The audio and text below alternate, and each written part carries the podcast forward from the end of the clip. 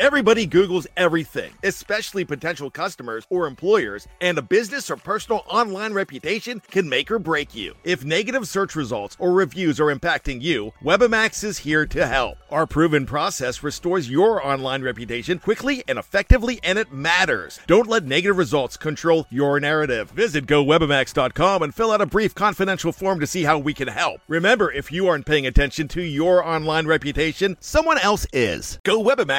GoWebamax.com. Anatomy of an ad. Subconsciously trigger emotions through music. Perfect. Define an opportunity. Imagine talking to millions of people across the U.S. like I am now. Identify a problem. Creating an audio ad is time consuming. Offer a solution. Utilize cutting edge AI. Imagine creating all that in under 30 seconds. Well, we did to create this ad. To learn more about AI in the audio industry, download the white paper from audiostack.ai. Anatomy of an ad. Subconsciously trigger emotions through music. Perfect. Define an opportunity. Imagine talking to millions of people across the U.S. like I am now. Identify a problem. Creating an audio ad is time consuming. Offer a solution. Utilize cutting edge AI. Imagine creating all that in under 30 seconds. Well, we did to create this ad. To learn more about AI in the audio industry, download the white paper from audiostack.ai. Anatomy of an ad. Subconsciously trigger emotions through music. Perfect. Define an opportunity. Imagine talking to millions of people across the U.S. like I am now. Identify a problem. Creating an audio ad is time consuming. Offer a solution. Utilize cutting edge AI. Imagine creating all that in under 30 seconds. Well, we did to create this ad. To learn more about AI in the audio industry, download the white paper from audiostack.ai. But we usually welcome in on a Monday morning. Jeffrey Esri writes for uh, Mile High Report. Uh, kind of a, he's become he's already our Denver Broncos expert, uh, but also kind of a guy who can give us his thoughts at least on what's going on with the NFL playoffs, which were quite interesting this weekend. Jeffrey, wouldn't you say? Oh yeah, if you would have told me that um, the Texans would go up twenty four nothing on the Chiefs, um, I wouldn't have believed you. I wouldn't have believed you if you said the Chiefs would hang 51 right after that. Um, and then the Titans game, you know, the day before was pretty crazy too, and shaping up to be. It's been a really great playoffs, really, for um, ever since the wild card round. Yeah, it has. It has been a great playoffs. I mean, the Chiefs with an uh, I don't even I don't know if I would consider it unbelievable comeback. I mean, it is interesting to see, but if there was one team in the NFL that could overcome a 24 point deficit, it would be them, wouldn't it? Yeah, it was it was funny that you know, kind of once they got the game tied up, it, it felt like you know you just kind of shrug your shoulders and go, okay, here they go. You know, because to your point, you know, Pat Mahomes and that offense is one of those teams that once they get rolling, you know, it's um, tough to stop. Looking at that Tennessee Baltimore game, I mean, that game was. I don't know. I, don't, I, I thought Tennessee would actually hang around, but I think a lot of people thought that was going to be all Baltimore all the way, and it's practically dominated by Tennessee. In your opinion, what makes that team so so good? I didn't know that you know Tennessee really had much of a chance, especially after the big win on the road in Foxborough and the way that the Ravens have been playing. But, you know, I think a lot of people take away, obviously, Derrick Henry and his rushing attack, you know, 180 plus yards in two straight playoff games. Um, but I think the lesson there, and it, it played over in the 49ers game as well, is teams that are controlling the line of scrimmage. Um, the Titans did it on really both sides of the ball um, with their interior defensive line um, against the Ravens, and they had a good plan to slow down Lamar Jackson. But then on the offensive side, they just dominated up front, um, and that's a tough Ravens, you know, front seven. And um, the Tennessee Titans were pushing them around, and they did the same to New England the week before. And so, um, I think when you're able to control and dominate the line of scrimmage like the Titans have been, uh, good things happen. And they, you know, they've got a bit of a feel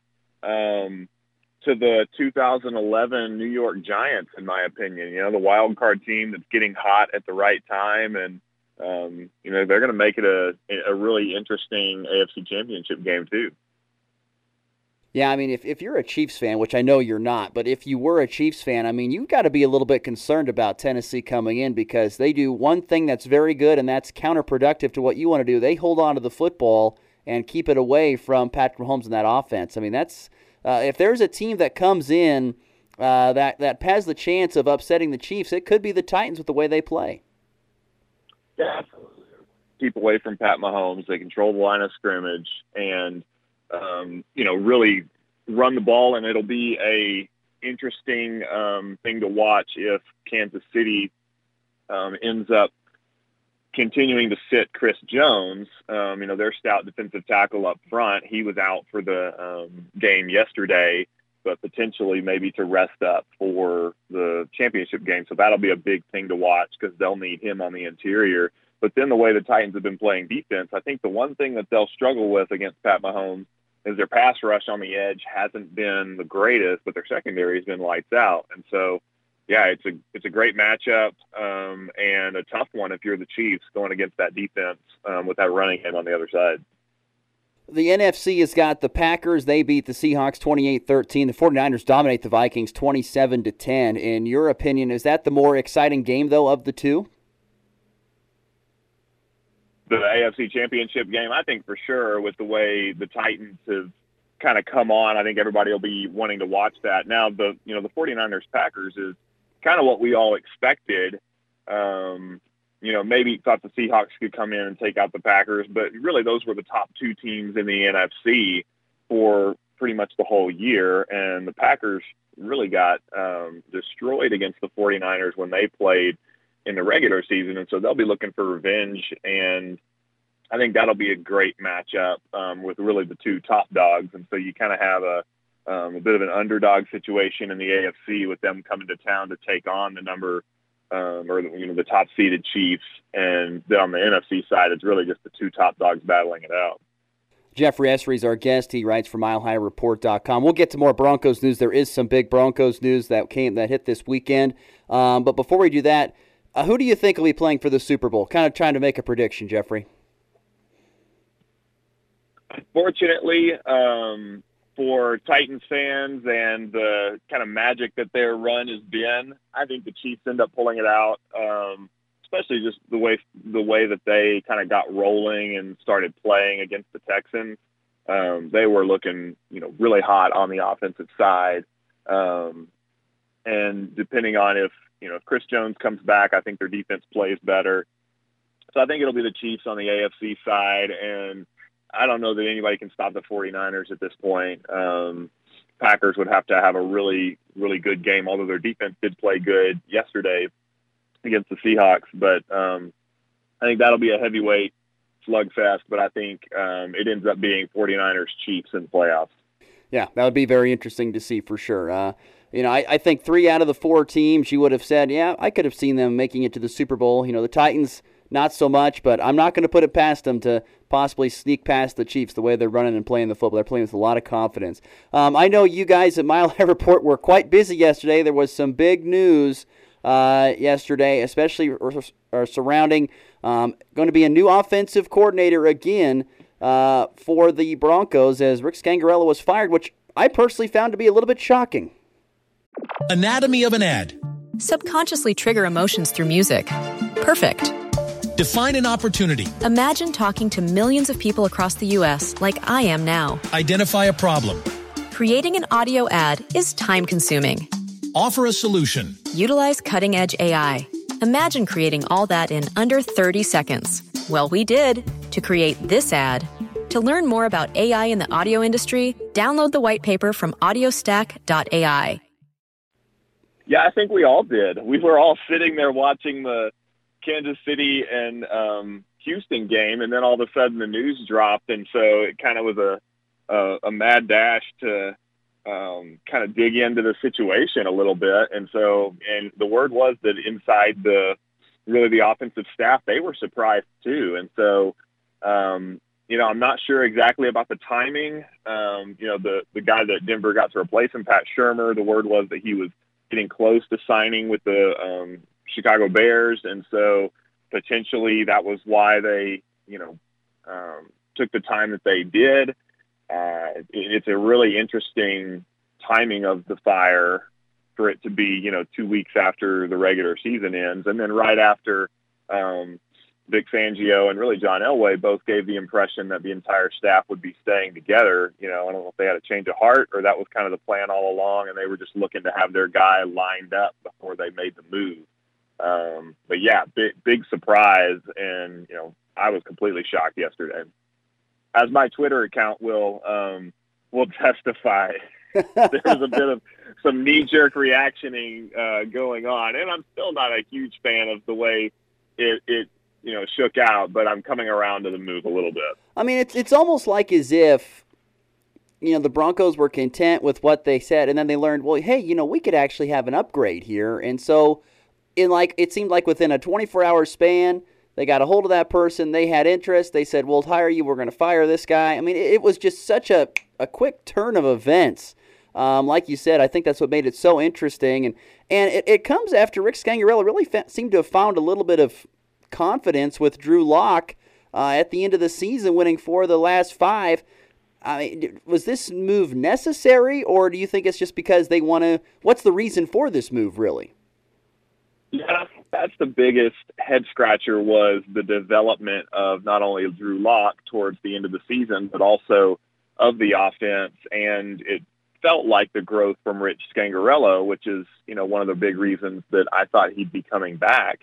Um, you know, obviously the offense didn't perform and it underperformed all year. Um, and was, you know, bottom five in a lot of categories, but they played through three quarterbacks. And so, you know, you, you would at least think that would be taken into account, at least from a t- statistical perspective. Now, there was um, word that, you know, Rich Scangarello and Vic Fangio weren't necessarily on the same page all the time. Um, and you could kind of sense that throughout the season at press conferences and stuff as well. Um, the word is that Vic Fangio is, you know, wanting to be more aggressive and thought that Rich Scangarello was a little too conservative. Um, and I think to your point, they saw potential to upgrade. Um, and, you know, I'm all for – finding an upgrade and making the team better at every spot wherever you can. Um, I just I hope it is an upgrade and it shakes out that way, um, and they're able to keep this guy in place, you know, Pat Shurmur for a long time, um, because I think that's the biggest thing you sacrifice and give up when you let go of Scangarello after a year when he's been working with Lock is really all the continuity and consistency that you built on the offensive side with all those young players. Now, that's not a reason to you know, keep a guy who's underperforming if you think you can upgrade. Um, but that is the the downside is that now you've got to start all over on the offensive side with um, a new scheme. You know, young players who had just learned the previous one and have been through two off. You know, in some cases, Courtland Sutton. You know, this will be his third offensive coordinator in three years. And for Drew Lock, you're changing out offensive coordinators right into his, you know, he was going into an off season where he could really study the offense and kind of get familiar with, um, continue to grow in that. And so, you know, potentially sets him back from a learning standpoint. But, you know, the hope is that maybe this is one step, you know, back and two steps forward if Pat Shurmur ends up being an upgrade. Okay, real quickly, a little bit of fun here to close out. There's been a new offensive coordinator uh, for the Broncos from 16, 17, 18, 19, now 20. Can you name all five? uh, 16, it was Mike McCoy. No, sorry. Um, Gary Kubiak and his staff were 16. And um, Rick Dennison, I think, was the OC by name. Gary Kubiak was really calling the plays. 2017, you had Mike McCoy um, coming in with Vance Joseph's staff. Um, he was let go midway through the season, and Musgrave, um, Bill Musgrave, came in and then um, ended up coming in through the whole season of 2018 with Van Joseph's staff, and then 2019 Rich Scangarello, and now you've got Pat Shurmur. Way so, to go! Yes, quite, quite the winning. carousel. Yes, and more winning. winning. got it right all the way. Five. Way to go! I don't know. It's it's amazing. Say what? What do I win? Uh, yeah, I know, right? Uh, well, Sorry, I'll, I'll work on that next time. But that was well done, naming all five of the offensive coordinators now from 16 to 2020. Uh, and you got to think uh, at some point in time they got to settle on someone if you're ever going to let your offense develop and grow because starting over fresh every year is just not to get it done. Is not going to get it done, is what I should say. Uh, once again, he is Jeffrey Essery, writes for a Mile High Report. Jeffrey, as always, we thank you for your time on the Broncos, of course, and for your insight on the NFL, and uh, look forward to visiting with you next week again.